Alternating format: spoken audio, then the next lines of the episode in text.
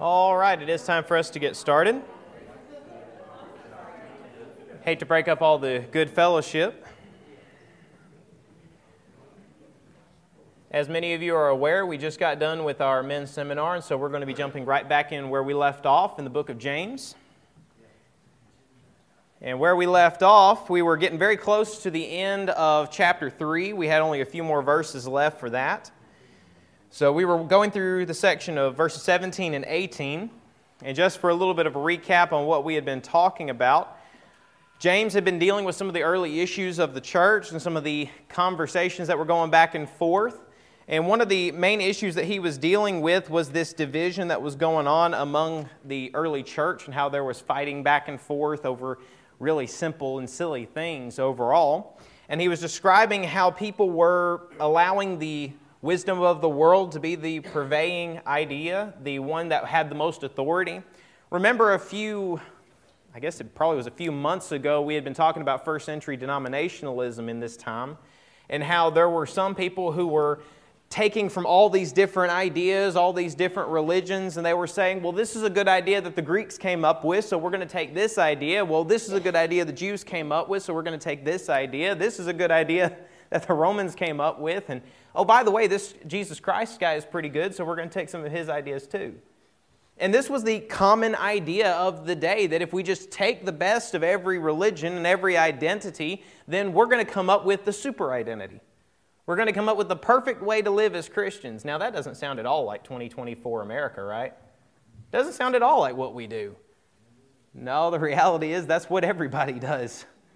In fact, that is the foundation of Western mentality and Western thought came from that of the Greeks and the Romans. If you really look at our founding and look at who the founding fathers, look at who those who established our government and our nation as a whole, who did they idolize? Who did they look to and say, these guys were the smartest of the smart? These guys were the perfect ideas on government and on architecture. You just go to Washington, D.C., you walk down the streets, and you'll see what all those buildings look like is what nation? Greece and Rome. Greece and Rome. So it really makes sense for us that we're going to be dealing with many of the same issues that the first century was dealing with when we based our entire society on their ideas and on their ideologies. And so this is exactly what the early church was having to deal with. So when we look at ourselves and we look at 2024, uh, the 2024 American church, we're going to have a lot of the same hurdles that were taking place in that first century region, that first century time frame. And so that's what James is trying to deal with here. He's dealing with these people who are allowing the wisdom of the world to take over. In fact, in earlier, earlier verses here, around verse 15, he says, This wisdom, talking about the wisdom of men, does not descend from above, but is earthly, sensual, demonic. For where envy and self seeking exist, confusion and every evil thing are there. I heard a person the other day was describing that our world around us has traded fact for feeling. And that really it comes down to who can make the best argument, not with facts, but how it makes the group feel. Now you say, well, that doesn't happen. We still live in a reasonable society, right? When was the last time you heard a court case and how those lawyers approach those court cases? They'll start, this man might have killed 72 people, and they'll say, you know, when my client was seven years old, he was the sweetest kid on the block. And he just had a rough go in his life and he ended up where he's at today. They'll just spin a sob story. And that is really how that is shifted our society to the point where we determine, even in religion, just what makes us feel good and not what is fact, not what's good. In fact, you will see many people today who are trying to profess the name of Christ, and what are the main things they focus on? Well, Jesus was all about good works. Some of the good works that Jesus did were flipping tables in the temple. Some of the good works that Jesus did was calling out people for their hypocrisy. Some of the good works that Jesus did were telling people they were lost. That is involved all as part of this. You see, good is not simply harmless. That's an important thing to keep note of that good is not always harmless. Good can cause harm. Good can cause hurt to people's feelings. It can cause people to be uncomfortable, but it is good because it is righteous, not because it is comfortable. In fact, you may have heard many people say when it comes to leadership roles that it really you need people in power who are willing to make the hard decisions. Who are willing to make the decisions that don't make people happy or comfortable. The ironic thing in our mentality when it comes to our world around us is that well, we live in a republic, so what's our job? We are to try to make the most people happy, right? We make decisions based on what's popular, not on what is actually good, because we're trying to keep people happy. But, friends, the church is not a democracy, the church is not a republic. We do what is right, not what is comfortable. And so that's what these people were dealing with. They were dealing with self centeredness. They were dealing with division. They were dealing with, well, I want this to be done and I want this to be done. And so you're not doing what I want. Therefore, I'm going to cause a stink. I'm going to cause a problem. I'm going to cause a fight. And the reality is, you look at what they were dealing with. Remember the context of who he's writing to and what their circumstances are. What did we say about the book of James? What is this audience going through right now? What is this early church going through right this minute? Here's a hint it's in the first chapter, first three verses. Okay, we're dealing with temptations, but what specifically is causing that? Persecution. And being scattered. In fact, that's what he says, right? James, the servant of God and the Lord Jesus Christ, to the 12 tribes which are scattered abroad, greeting. Those who are Jewish Christians. Now, Remember, these people were living in the realm of Judah. They became Christians. Likely many of them heard what happened on the day of Pentecost and were either converted from that moment or from the fallout later on of the conversations that people were having. So they, they saw what was taking place, and now, because of persecution, because of the beginning with the Pharisees and the Jewish leaders, and then eventually going up to the Roman Empire, they're scattered from their homes. They don't know where they're going to be. They don't know if they can stay in this town that they're in for much longer. When we go to the book of Revelation and we look in Revelation chapter 2, and Paul is, or not Paul, John is writing to the seven churches of Asia, how many of them were dealing with persecution? How many of them were dealing with problems? And how difficult that was for them. In fact, some of them had taken that persecution and they had become wishy washy on what they believed as well. See, this was not a, a unique situation for the first century church. When people were describing that this is those who turn the world upside down, as they talked about Paul and his followers when he was in Berea, that's how the world looked at the first century church.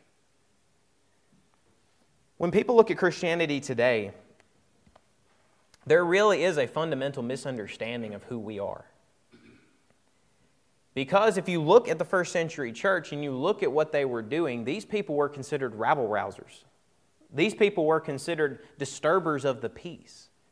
You couldn't shut them up about what they believed. They were going to keep spreading it. People kept hearing this message, and it challenged everything they believed.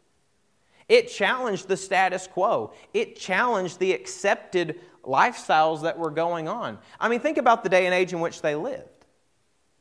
Okay, so you mean to tell me that the smartest guys in our society are completely wrong? That they don't know what they're talking about? That they believe in all these other gods and they believe in these philosophies, they believe in humanism, they believe in human exceptionalism, they believe in all these things, but you mean to tell me they're wrong? The, this Roman emperor who believes himself to be a god, you mean to tell me that all his power, all his ability, that he does not have deity? You mean to tell me that the laws that we're allowing in our society, the accepted immoral nature of our society, is wrong? Friends, these, when these Christians came to the streets, when these Christians began to talk to people about their beliefs, it challenged everything. It was not something that was very popular. So it's quite interesting for us today when we see so many Christians and we see people who claim the name of Christ and they have become a democracy. They've said, well, how can we become more appealing to society? Friends, Christianity was never appealing to society. Never was. See, there are many people in our world today who say if people just realized how good God was, they would be Christians. That is not necessarily true. Remember in the book of Isaiah how God said, Woe to them that call evil good and good evil. Friends, we are in those exact types of moments. People will look at good works and they will find something evil to say about it. You give alms to the poor, they say, Oh, look at him trying to get kudos from everybody else. You try to help those who are in need and help them back on their feet, and they say, Why are you helping people who deserve to be in the gutter? You try to tell people they're wrong, and they say, Who are you to tell me I'm wrong when I know you're a person too? That's the world in which we live. Those are the circumstances that we have. And friends, it's not a far stretch from where we are right now to what the first century church was in. Are we prepared for that? Are our minds prepared for that? Because these first century Christians were dealing with all the same kind of fights, the same kind of bickering, the same kind of division that we have today, only we deal with it when there's no persecution behind it. I've heard some Christians and some preachers say before, and I understand their thought process behind it. They say, Man, I wish we had some persecution because maybe people would shape up. Well, the first century church was dealing with divisions over petty things in the middle of persecution as well because people just don't change. People are people. From Genesis chapter 2 all the way till now, people are people. And that's our job is to have to reach people, those who are willing to hear, those who are willing to accept what is being said. And James is trying to challenge this mentality that's pervading this, this early church, and he's trying to tell them don't, don't allow this. Don't let this fester. Don't let this grow. This is going to cause you to break. This is going to cause you to falter. Don't allow these things to engage in your congregation. I heard a man on one occasion describe how the church really is like a city under siege. The devil wants to take over a church all the time. He wants nothing more than to see the good works of a church turned to evil. And you know what's fascinating about it? He can do it without anybody noticing. Because if we're not wary, if we're not watching, if we don't prepare ourselves for these things as they come, how often does God describe Christ, or talking to Christians say to be watchmen, to be sober, to be vigilant, to be prepared, to notice these things before they come up, to use wisdom, discernment? It's no accident that this was taking place. In fact, even in the book of Romans, Romans chapter 16, towards the end of the passage there, he tells early Christians to avoid those who cause divisions among you to avoid those who are trying to cause stumbling blocks for the work of the Lord. We see this happen again in First John or Third John, where a man by the name of Diotrephes was trying to hinder the work of the church. So much so, he didn't even want an apostle to come because he didn't accept him and didn't hold him in high esteem. See, the first century church had problems just as much as we have today. So, the question when we go through these studies and we go and we try to break down these passages, it really is learn from the mistakes of the past. Learn from what these people dealt with. Learn from the things that they were doing wrong and improve upon them. Be wary of these things. So then he goes down to verse uh, 17. If someone could read verses 17 and 18, please.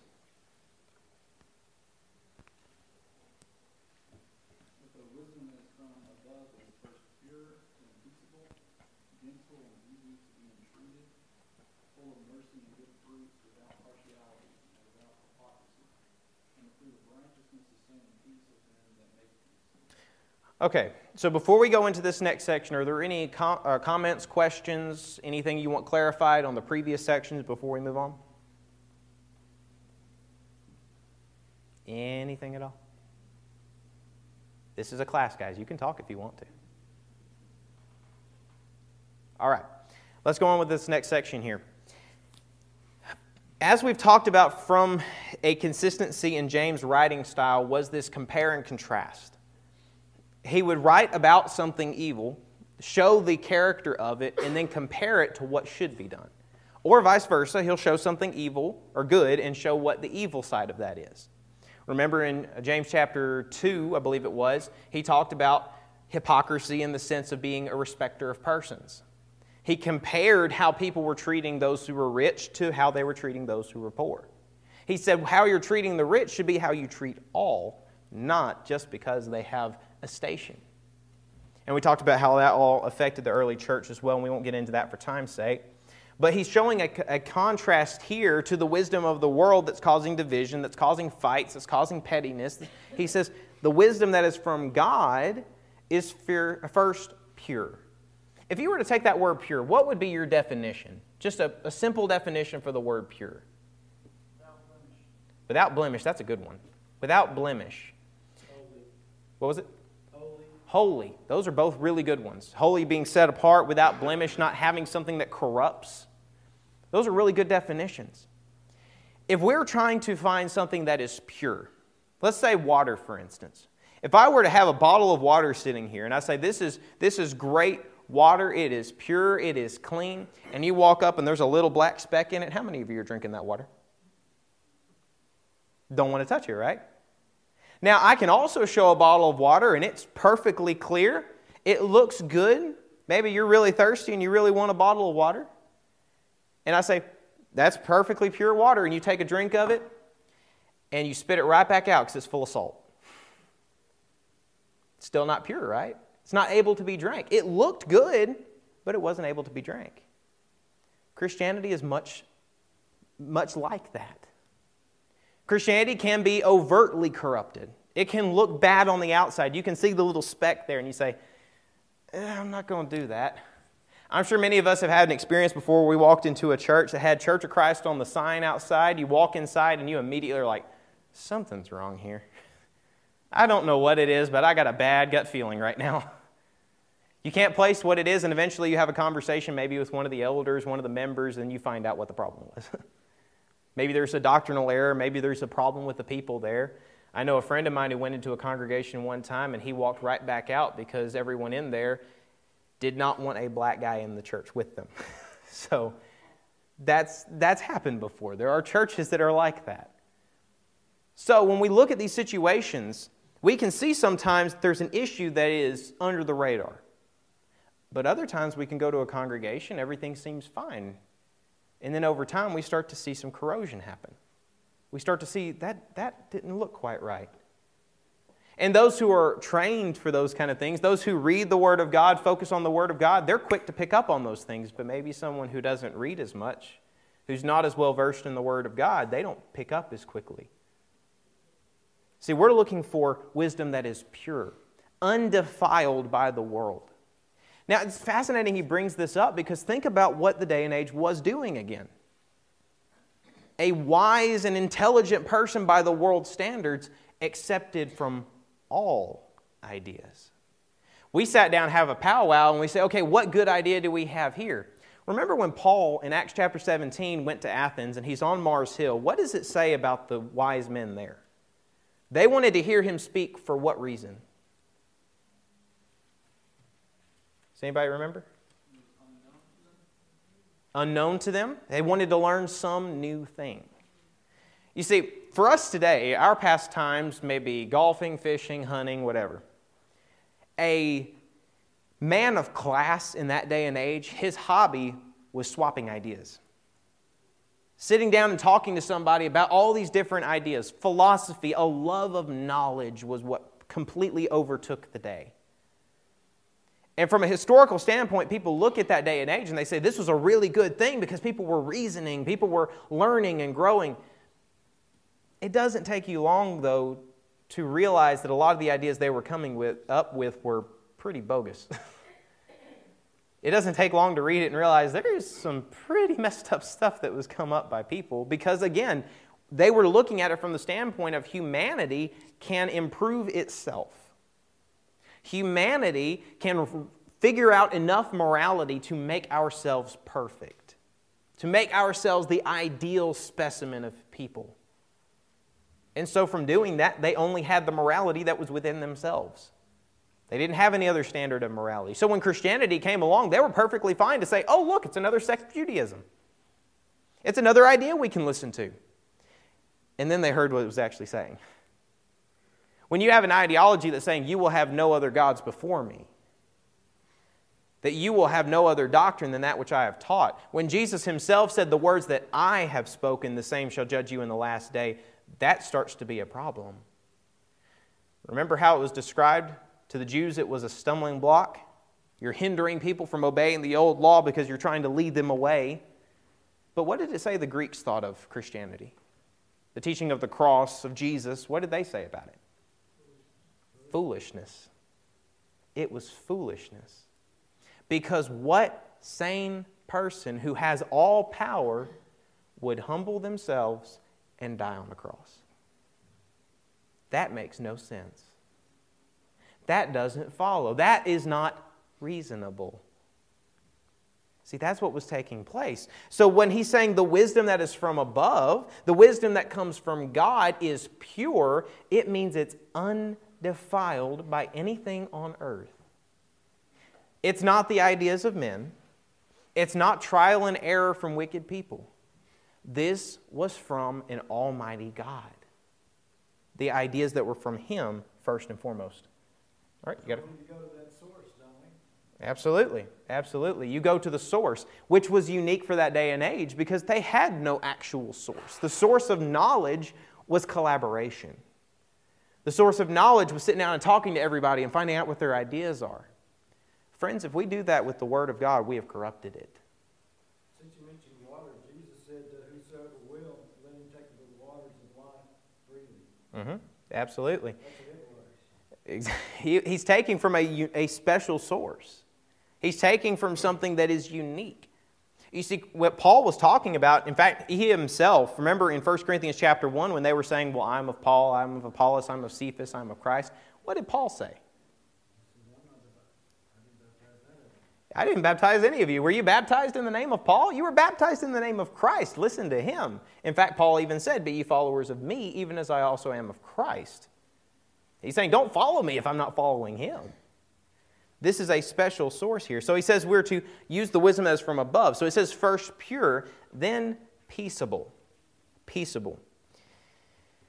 In our day and age, as of 2024, what is the fastest growing religion on earth? What do you think it is? The fastest growing religion on earth, 2024. Right on the money. Well, that's actually losing steam, but it's, it, Islam is growing by leaps and bounds, even among those who are atheists. It is growing very rapidly. And one of the common comparisons that people make, they say, I think that Islam is better than Christianity because Islam defends itself. That's their big argument. Islam produces itself as strong. Christians are over here wishy washy, and I'm just trying to make you feel good about yourself. Islam's over here, and they have a God who says, You don't dare defile my book. Friends, do you think there maybe is a mess up on how we've been teaching God in America? No, we're not those who pick up spears and swords and go fight in a physical battle. But God is not weak. God is not wishy washy. God does not look around a community and say, What's going to make you feel good? He says, Here's what is right, here's what is wrong. You can accept it or reject it. That's the reality. It's not pleasant, it's not comfortable, but that's the reality. But people have taken the Word of God and they've corrupted it so much that it has no foundation. To so many people around our country and around our world, they don't even understand a God who has any care about His Word. To them, they believe. I actually heard a guy the other day. He was a, I believe he was a priest in the Church of England. I could be wrong on that. But he got up and he said, There's three things about Christianity that is actually false, and you won't believe what it is. This is his big spill. He comes up and he says, First of all, Jesus is not God. Jesus was born by Joseph and Mary of natural means. A, a preacher in a church said this. Second, the Bible is not the Word of God. We learn the Word of God by dealing with good people. And finally, he said, God does not have a gender. God does not identify himself as male, even though the Bible says he, him, Lord, King, God. All those moments. And frankly, I don't want to be the one to call God anything but what he called himself. But that's the world that people are hearing. That is the state of Christianity in 2024. People who don't know the Word of God or who are maliciously hiding it. So when God is describing these things, He said, It is first pure, but it is peaceable. How many of you have heard the definition of the word meek and what it actually means? Well, actually, let me ask this first. When you think of meek, what is, what is an animal that you think of when you think of meek? A sheep. Okay, a sheep. So when we think of meekness, our idea goes to dumb and defenseless. That's our mindset when it comes to the word meek. Do you know what meek really has the characteristic of? A lion who's tired. A lion, it has power. It can defend itself, it can do what it needs to do, but it's not bothered by this. It's not bothered by what's going on. I pick my battles. Christians are to be that way. We pick our battles. We are peaceable because we are people who seek for peace. We want things to be mutual. We want things to be kind. We want things to be civil. But we're not people who compromise what's right and wrong to do that. So he says, It is peaceable, it is pure, it is gentle. It is gentle. Again, taking that image of a lion, how does a lion play with its cubs? It's fairly gentle, is it not? That thing could crush that little cub but it's gentle with it. It cares for it. It's one of its own, it protects it. So, that's kind of the image we should have in our minds about what meekness is, about what gentleness is. We're kind to people not because we have to be, not because we're appeasing them. No, we're being kind to them because they have dignity. We're being kind to them because we have respect for them because that's a soul. That is a person that God created and that God wants. Then he goes on, easy to be entreated. Now, this one's kind of fascinating because in 2024, easy to be entreated is not something we think about. What does that word mean? Easy to be, entreated, or that phrase, easy to be entreated. What, what does that mean? Well, it's a simple word for that? Approachable. Approachable. It is easy to come and to listen, to talk. Christians are supposed to be people who are easy to talk to.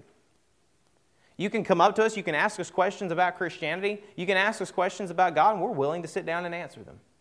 We're willing to talk to you. Is there a problem with a lot of people in being easily entreated in our world right now? When you disagree with someone, how quickly does that conversation get hostile? Friends, that should not be us. When people ask questions and people disagree with us, we should have the mentality of, I'm going to sit down, I'm going to talk to you, I'm going to answer those questions. If I don't know, I need to figure them out too. Go ahead.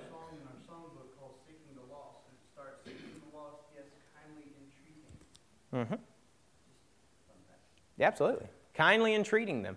When God offers the message, He rings it out as a good and pleasant thing. He says, Look, you're lost. You're going to hell. This is the circumstances of the world but you don't have to. You have a better way. You have a path that I'm willing to give you. So it is a kindness, it is a good thing, but easy to be entreated is definitely part of it. Full of mercy and good fruits. And we ran out of time, but full of mercy. We are offering them the same thing that God offered to us. We have the same mentality towards others that God had because we're trying to mimic Him. That time went by so quick. But it, we're going to pick up with that next week. Thank you so much for your attention. You are dismissed.